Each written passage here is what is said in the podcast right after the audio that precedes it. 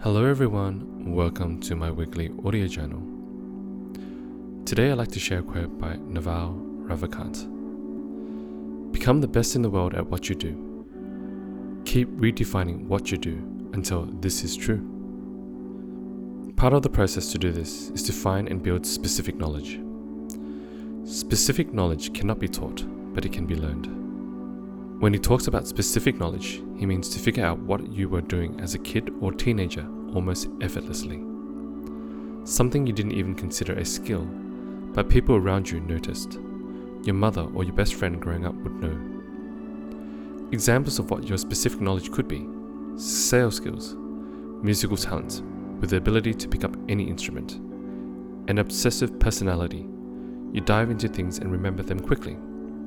Love for science fiction you were into reading sci fi, which means you absorb a lot of knowledge very quickly. Playing a lot of games, you understand game theory pretty well. Gossiping, digging into your friend's network, that might make you into a very interesting journalist. The specific knowledge is sort of this weird combination of unique traits from your DNA, your unique upbringing, and your response to it. It's almost baked into your personality and your identity. Then you can hone it. Remember, no one can compete with you on being you.